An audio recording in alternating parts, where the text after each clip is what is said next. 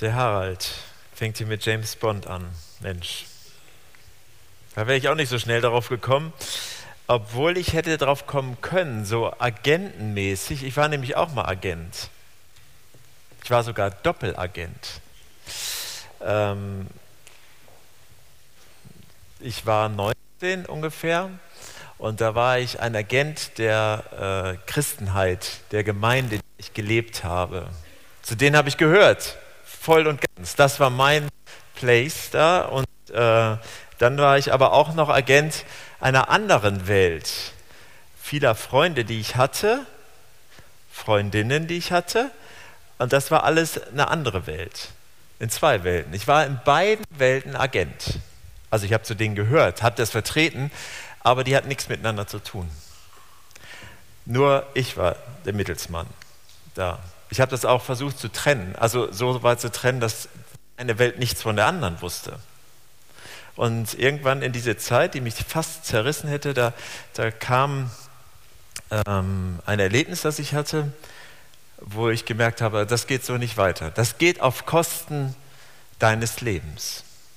Und dann habe ich gesagt, gut, das äh, mache ich jetzt nicht mehr. Also ich ich versuche das gerade nicht zu emotional zu erzählen, deshalb äh, klingt das so locker, so war es nicht.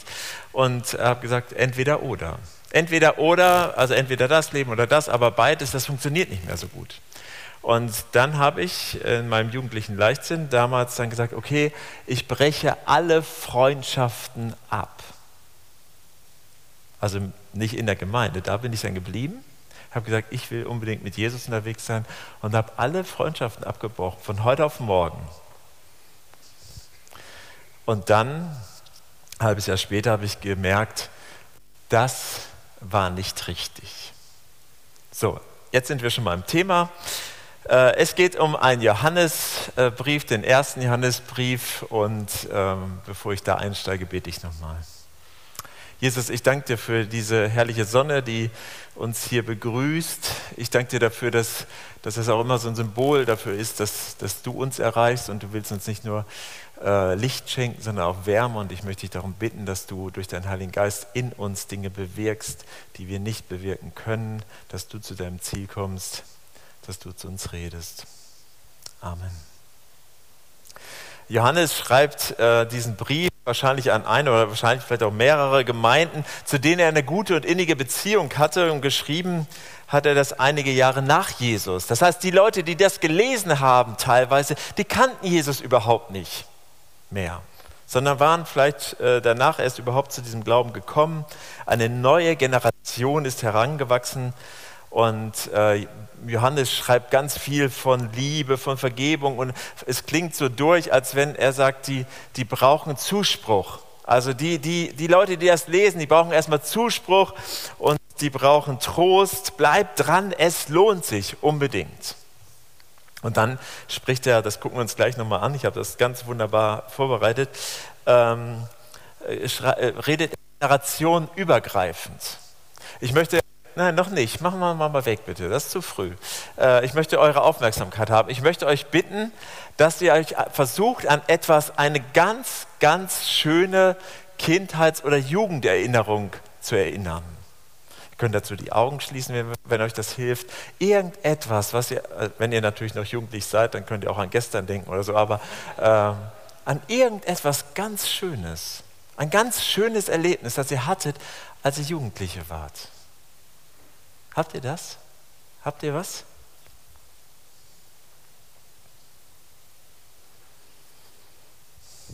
Was löst das in euch aus? Ist das eine, ein gutes Gefühl? Oder kommt da vielleicht auch so ein bisschen Nostalgie oder Melancholie hoch bei euch? Ach, das war aber damals noch schön.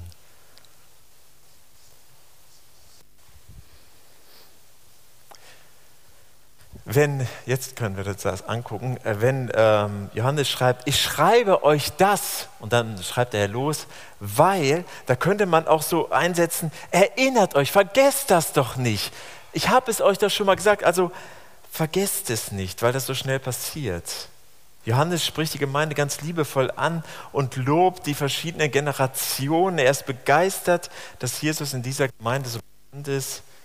Und ähm, ich weiß nicht, wie es euch geht. Ja, welch, wisst ihr, welche Generation ihr seid? Die Ge- Generationen haben ja einzelne Bezeichnungen. Ich bin zum Beispiel Boomer, weil es so viele von uns gab.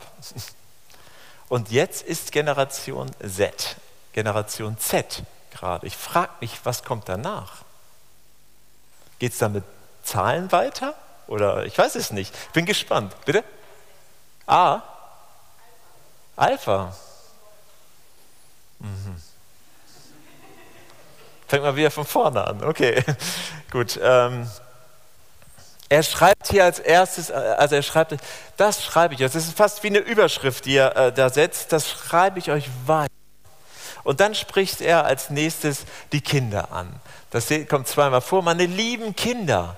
Das ist auch interessant. Und dann äh, sagt er in dieser Anrede, die ist ja zum einen sehr vertrauensvoll und verbindet, aber dann sagt er auch ähm, diesen Grund seines Schreibens, ich schreibe euch das, weil euch um Jesu Namens willen eure Sünden vergeben sind. Also all das, was euch von Gott getrennt hat, das ist weg. Und in Vers vierzehn schreibt er es hier auch nochmal, äh, schreibt er nochmal, ich schreibe euch, weil ihr den Vater kennt. Also wer sind diese Kinder? Sind das tatsächlich Kinder im Sinne von kleinen, jungen Menschen? Nee, es geht also hier um Menschen, die an Jesus glauben. Kind Gottes, so wie wir das ja auch manchmal gebrauchen. Es sind Menschen, die Jesus folgen, Vergebung erlebt haben und den Vater kennen. Vielleicht ist das auch, weil das immer so betont wird, dass sie den Vater kennen, ist das eine judenchristliche Gruppe. Also Juden, die zum Christentum konvertiert sind, die ja viel Wert auf vor allem den Vater, den allmächtigen Gott gelegt haben und Jesus neu dazu kam. Die zweite Gruppe, die hier angesprochen wird, die Generation, das sind die Väter, das kommt auch zweimal vor und das ist sicherlich der Generation oder der Kultur damals geschuldet. Ich glaube, Mütter ist hier auch völlig äh, inklusiv. Zweimal hören sie das Gleiche. Ihr kennt den, der am Anfang an, von Anfang an da war. Ob das jetzt wirklich eine ältere Generation ist hier, also wer, wer auch immer jetzt sich dazu zählt, ältere Generation. Tobi, bist du schon ältere Generation? Nein, okay. Weiß man gar nicht so genau. Das sind Menschen, die als ältere Generation oder ältere angesprochen werden, die schon Erfahrungen mit Gott gemacht haben. Das sind Menschen, die den kennen, der von Anfang an war, die also Erfahrungen gemacht haben, die was wissen. Und jetzt muss man schon selbst überlegen, gehöre ich denn dazu? Bin ich jetzt jemand, der für den das passt? Bin ich einer von diesen Älteren oder vielleicht nicht? Die dritte Generation oder die dritte Gruppe, die jungen Leute. Ihr habt den Bösen besiegt. Nicht das Böse, sondern den Bösen steht da. Ihr seid stark, das Wort Gottes ist in euch lebendig. Wenn hier jetzt in dieser Übersetzung, das ist die Neue Genfer Übersetzung, steht, den Teufel, dann ist das eingefügt zur Erklärung. Aber es steht da eigentlich nicht, sondern das, was Harald vorgelesen hat aus der Basisbibel, das stimmt schon. Ihr habt den Bösen besiegt. Ihr seid stark. Und das Wort Gottes ist in euch lebendig und bleibt in euch.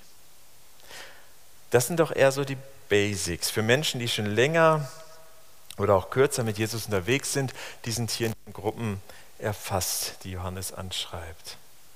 Warum schreibt er das, habe ich mich gefragt. Was ist das Ziel? Warum schreibt er das? Es ist ja erstmal ein Brief, ganz normaler Brief gewesen, den dann eine oder mehrere Gemeinden bekommen haben. Warum schreibt er das? Vielleicht haben die dann so innerlich gedacht, yo, Joe oder Johannes.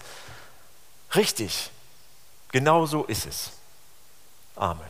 Fertig. Und das war's. Also haben gar nicht weiter darüber nachgedacht, aber vielleicht hat er das auch geschrieben, weil selbst die schönsten Nachrichten schnell in Vergessenheit geraten. Und wenn man dann vergisst, was man, was man erlebt hat und was man vielleicht auch mal entschieden hat, dann kommen Zweifel auf. Habe ich mir das eigentlich nur eingebildet? Ich habe so viel jetzt um die Ohren, da weiß ich auch nicht mehr, wie viel Zeit ich dem noch geben kann. Jesus Christus ist gestorben und auferstanden, hat alles weggenommen, was zwischen Gott und Menschen steht, damit wir leben können wir haben Gott kennengelernt, den Bösen besiegt. Kann man das vergessen? Kann das in den Hintergrund geraten? Leben wir damit? Oder ist das mehr so etwas, wie wir vorhin vielleicht gefühlt haben, so ein melancholisches äh, Erinnern, so eine Nostalgie, wo wir merken, ach ja, damals, das war schon schön damals. Das könnte sein, dass das damals so war. Der Theologe Doktor Thomas Gerold schreibt dazu, gleichzeitig ist die Vergebung nicht dafür da, dass wir in der Hängematte der Gnade weitersündigen. Sie macht, und viel, macht uns vielmehr frei, um endlich neu und anders zu leben, nämlich als geliebte und liebende Kinder Gottes. Gottes Vergebung macht ein neues Leben möglich. Hängematte der Gnade, das habe ich auch noch nie gehört, fand ich aber stark, was das bedeutet. Also, dass Jesus für uns gestorben ist, was vielleicht für viele jetzt echt nicht die Botschaft ist, wo sie sagen, oh, das ist aber interessant, habe ich noch nie gehört, sondern das ist eine der Kernbotschaften, die wir häufig hören. Wenn das so ist, dann hat er es nicht getan, damit wir darin leben, sondern als Ausgangspunkt für ein neues Leben. Es geht also um eine Veränderung, die stattgefunden hat und die sichtbar werden soll. Ich habe dir es überschrieben, diesen Gottesdienst mit Ich liebe sie, ich liebe sie nicht. Das kennt ihr vielleicht auch früher mit dem Blümchen. Habt ihr das auch mal gemacht? Wer hat das mal gemacht? Komm, das haben doch fast alle. Ne? So mal rausgerissen. Wenn man wissen wollte, liebt sie mich oder nicht, als wenn die Blume das wüsste. fünfzig fünfzig auf jeden Fall. Eigentlich eine ganz gute Quote. Aber das steht ja nicht hier. Es geht ja nicht darum, liebt sie mich, sondern liebe ich. Liebe ich die oder liebe ich nicht? Liebe ich die Welt oder liebe ich sie nicht? Das muss man doch wissen. Da kann ich doch kein Blümchen fragen. Das weiß ich doch, ob ich sie liebe oder nicht. Vers fünfzehn steht das. Liebt nicht die Welt. Hängt euer Herz nicht an das, was zur Welt gehört. Wenn jemand die Welt liebt, hat die Liebe zum Vater keinen Raum in seinem Leben. Ganz schön krass, oder? Entweder oder. Als ich mit neunzehn das entschieden habe, da habe ich gedacht, ich kann nur das eine oder das andere. Wie gesagt, so nach einem halben Jahr habe ich das nochmal überdacht und gedacht, nee, darum geht es nicht. Ich kann schon mit meinen Freunden, die nichts mit Jesus am Hut haben, zusammen sein, aber ich darf Jesus nicht ausschließen, sondern nehme ihn einfach mit. Ich glaube trotzdem, dass viele Gemeinden und ganz sicher auch unsere Gemeinde ein Problem damit haben, weil wir alle, viele Menschen zumindest, unseren Glauben nur halbherzig leben. Das ist dann auch kein Wunder, dass man sich dann oft glaubensschwach fühlt. Es ist auch logisch, wenn wir so wenig von der Liebe Gottes spüren, dass das dann nicht so ein, so ein, so ein Kreislauf wird, der uns Segen schenkt. Vielleicht liegt das daran, dass wir so, so oft vergessen oder so schnell vergessen. Vielleicht liegt das daran, dass wir vergessen haben, was wir erlebt haben mit Gott.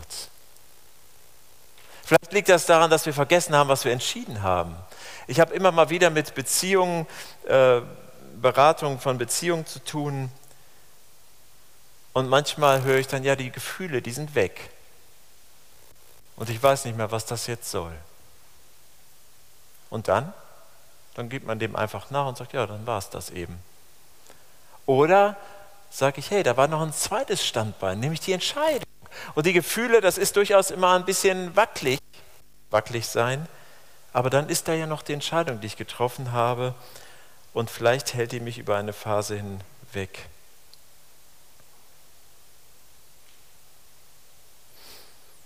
Ich glaube, dass wir uns das manchmal selbst nicht eingestehen, dass unser Glaube eigentlich auf ziemlich wackeligen Beinen steht. Aber der Alltag bringt es ans Licht. Unser Alltag, wenn wir uns angucken, wie wir unser Leben leben. Ob es uns egal ist, wenn manche Dinge in unserem Leben passieren. Ob es uns egal ist, ob wir sagen, hier jetzt mal fünf Grad sein lassen oder nicht. Womit wir unsere Zeit verbringen. Nach welchen Werten wir uns richten? Sind wir sehr großzügig? Ich habe mal ein Experiment gemacht, das möchte ich euch nicht empfehlen. Ich habe Gott gebeten, eine Woche, schenk mir mal ein super genaues Gewissen. Das war eine Horrorwoche, weil es Gott getan hat. Und es ändert viel.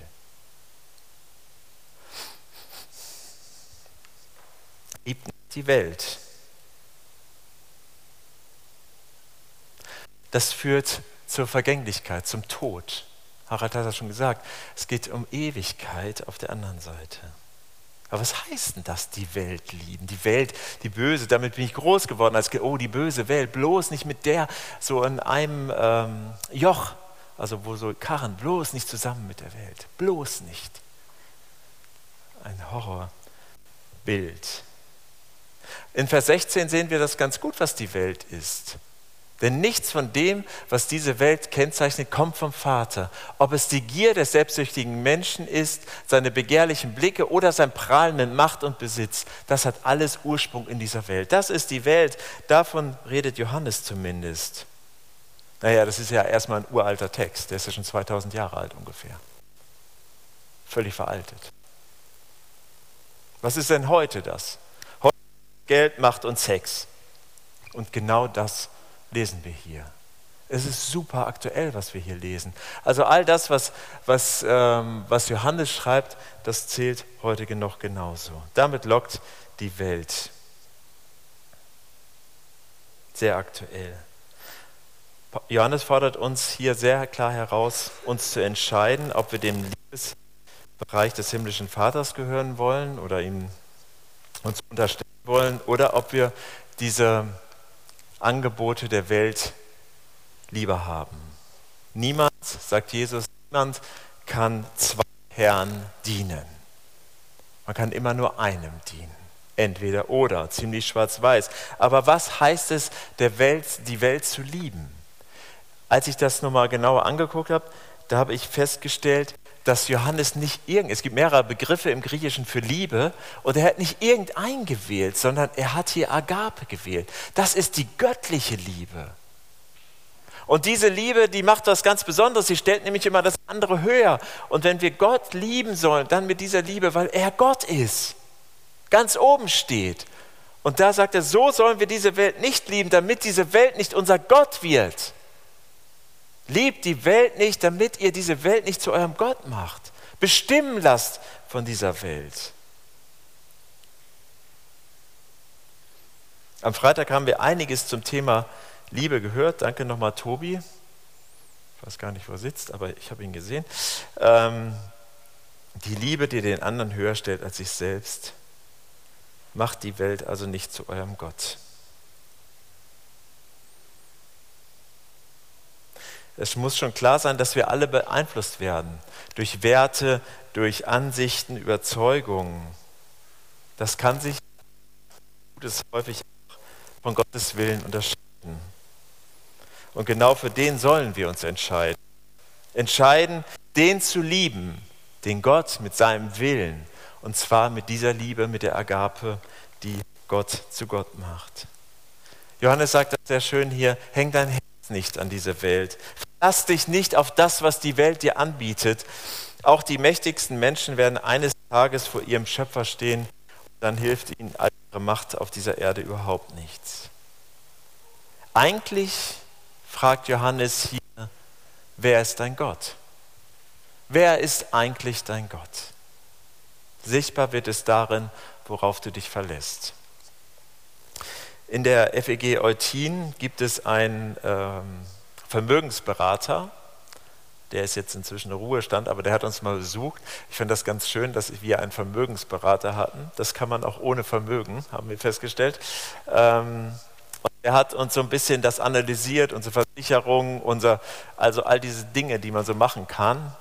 Und dann hat er das ausgewertet und dann kam er beim nächsten Mal mit so lustigen Diagrammen. Und wenn die ganz grün sind, dann bist du abgesichert. Unsere waren nicht grün. Da war auch rot dabei. Und dann hat er gesagt, das Gute ist, wir haben ja immer noch Gott. Man muss sich nicht verrückt machen, wenn nicht alles abgesichert ist. Man muss sich, man soll schon klug sein, das auf jeden Fall, aber man muss sich nicht verrückt machen. Wir haben ja immer noch Gott auf unserer Seite. Und weil das so ist, können wir in dieser Welt, die auch nicht nur negativ ist, Gott hat sich schließlich gemacht, leben und stehen und stark sein und Siege feiern und nach seinem Willen leben. Obwohl, das bleibt ja immer so ein Suchen und Fragen, Gottes Wille, oder? Was ist der Wille Gottes? Dazu habe ich beim Nordpoint Jugendfestival schon öfter mal ein Seminar gemacht und dann festgestellt, das interessiert niemanden. Also waren Leute im Seminar, aber niemand interessiert, was der Wille Gottes ist. Könnte man einfach nachlesen, Römer zwölf, Vers zwei, Gottes Wille ist alles gut und vollkommener. Amen. Aber das will niemand wissen. Was alle wissen wollen, was ist Gottes Wille für mich? Was ist für mich dran? Was willst du für mich haben, Gott? Das interessiert die Menschen, mich auch. Und dann suchen wir, wenn wir das ernstlich machen, wenn die Bibel, wir reden, beten und reden mit anderen, manchmal hören wir auch, wir suchen natürlich auf Insta, Leben nach Gottes Willen.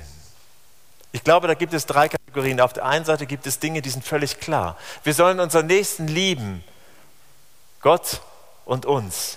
Dieses Doppelgebot der, der Liebe, das kann man nachgucken. Wir sollen niemanden ermorden zum Beispiel. Es gibt noch andere Beispiele, die sind völlig klar. Und dann gibt es Dinge, die sind sehr individuell. Eines der spannendsten Kapitel im, in dem Neuen Testament, Römer Kapitel vierzehn, Götzen, Opferfleisch, das war damals so. Und manche können es essen, und für die ist es keine Sünde, also etwas, was sie von Gott trennt. Und manche essen das, machen also das Identische. Und für die ist es ein, etwas, was sie von Gott trennt, eine Sünde. Also sehr individuell auch noch. Und dann gibt es etwas, das ist unklar. Das sind vor allem Lebenssituationen, die vielleicht zur Zeit der Bibel noch überhaupt nicht, die es da noch nicht gab. Und was machen wir dann? Dann gilt es ganz sicher, ein Prinzip zu erkennen und dann anzuwenden auf heute. Ich glaube, der entscheidende Schlüssel ist allerdings, ehrlich zu bleiben. Bin ich bereit, mich von Gott in Frage stellen zu lassen? Bin ich dazu bereit, meine Standpunkte, die ich errungen habe in meiner enormen Lebenszeit, in meiner Erfahrung, in all diesen Dingen, bin ich bereit, das Gott immer wieder hinzuhalten und zu sagen, das ist mein Standpunkt jetzt, Gott. Bin ich auf dem richtigen Weg oder nicht? Mit diesen Überzeugungen. Oder bin ich bereit, mich verändern zu lassen von Gott? Zum Schluss. Gottes Entscheidungshilfe, das lebendige Wort. Am Anfang haben wir das ganz viel gehört, dass da stand, ihr kennt Gott, der von Anfang an, an war und so. Das habe ich vorgelesen hier, ihr wart dabei. Dieses Kennen, dieses Wörtchen Kennen, das bedeutet auch Wissen, bedeutet auch Verstehen, bedeutet auch Erfahren. Johannes hat den jungen Leuten geschrieben, was wir auch für uns hören können, lasst das Wort Gottes in euch lebendig sein, nicht werden. Denn es ist in euch lebendig, steht dort, und es bleibt bei euch. Was ist das Wort Gottes? Wenn ihr jetzt ausschließlich an die Bibel denkt, dann liegen wir, wenn wir das tun, glaube ich, nicht ganz richtig. Johannes schreibt das und da gab es ja zum Beispiel das Neue Testament noch gar nicht, weil er selbst hat ja einen Teil davon geschrieben. Am Anfang war das Wort, lesen wir im Johannesevangelium, und da wird Jesus beschrieben mit das Wort Gottes. Jesus selbst ist das Wort Gottes. Jesus ist es, also lassen wir ihn Gott selbst in uns lebendig werden. Auch durch den Heiligen Geist, durch den er in uns wohnt. Wenn wir sagen, Gott, bitte rede zu mir, dann kann er es durch Menschen tun, durch andere Menschen, durch die Bibel, direkt in uns. Und Johannes schreibt hier auch, das Wort Gottes ist lebendig in euch. Und ich glaube, das zählt für uns Kinder Gottes allesamt. Wir brauchen also nur hinhören. Demütig. Bin ich, ich bin nicht Gott, heißt das. Und dann Entscheidungen treffen, die gut und richtig sind. Das, am Anfang steht allerdings die, die wichtigste Frage. Guckt jemand von euch gerade The Voice of Germany? Ich habe mir das angehört. Niemand? Oh Mann. Ja, okay, ich habe das mal geguckt und äh, da sagt dann immer einer, der, glaube ich, nicht deutsch, deutsch ursprüng, äh, ursprünglich deutsch ist, der sagt dann immer, it's, it's entscheidend time. Also irgendwann muss entschieden werden. Und ich glaube, heute ist auch entscheidend time. Und morgen und übermorgen wahrscheinlich auch. Möchte ich, entscheide ich, ich will zu Gott gehören, zu Gottes Welt oder zu dieser Welt? Entscheide ich mich für Ewigkeit oder Vergänglichkeit? Entscheide ich mich für Gottes Wille oder das, was diese Welt mir aufdrücken will? Manchmal ist das gar nicht äh, unterschiedlich, aber manchmal schon und ehrlich gesagt relativ häufig sogar. Also was will ich? Was wollen wir? Wofür entscheiden wir uns? Wenn es um unsere Lebensplanung, unsere Lebensgestaltung geht, Beziehungenplanung, das ist doch normal. Ja, vielleicht in der Welt, aber das Normal zählt nicht bei Gott. Es ist normal, Dinge zu tun, aber nicht unbedingt bei Gott. Bin ich bereit, mich in Frage zu stellen? Bist du bereit? Oder ist es entscheidend time? Zu sagen, jawohl Gott, ich möchte zu dir gehören. Ganz neu. Ich möchte in deiner Welt die, die Gesetze, die Normen, die Werte deiner Welt auf mein Leben in dieser Welt anwenden.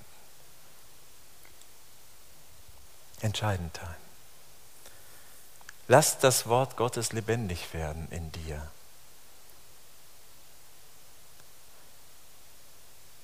Hör auf ihn. Nimm dir die Zeit. Rede mit anderen Christen. Nicht nur die, die dir nach dem Mund reden, sondern auch die, die dir was sagen dürfen. Danke, Jesus, dass du lebendig bist. Danke dafür, dass du in uns wohnst. Danke dafür, dass du ein großer und ein mächtiger und ewiger Gott bist. Danke dafür, dass wir mit allem, was uns bewegt, zu dir kommen können. Dass es nichts Neues für dich gibt. Danke dafür, dass du ein Gott bist, der, der unser Leben sieht und kennt. Du weißt, in welchen Herausforderungen wir leben. Du weißt, wie schwierig es ist, Beziehungen nach deinem Willen hier zu führen. Wie herausfordernd. Schenk uns die Kraft und die Weisheit. Du weißt, wie schwierig es ist, auch im Beruf und überall so deinen Willen und deinen Normen und Maßstäben zu leben, gerecht zu werden. Schenk du uns auch dafür Kraft und Weisheit. Schenk uns den Mut, uns immer wieder für diesen, den Weg zu dir, mit dir zu entscheiden. Weil der hat Ewiggültigkeit. Ab jetzt, ab heute. Amen.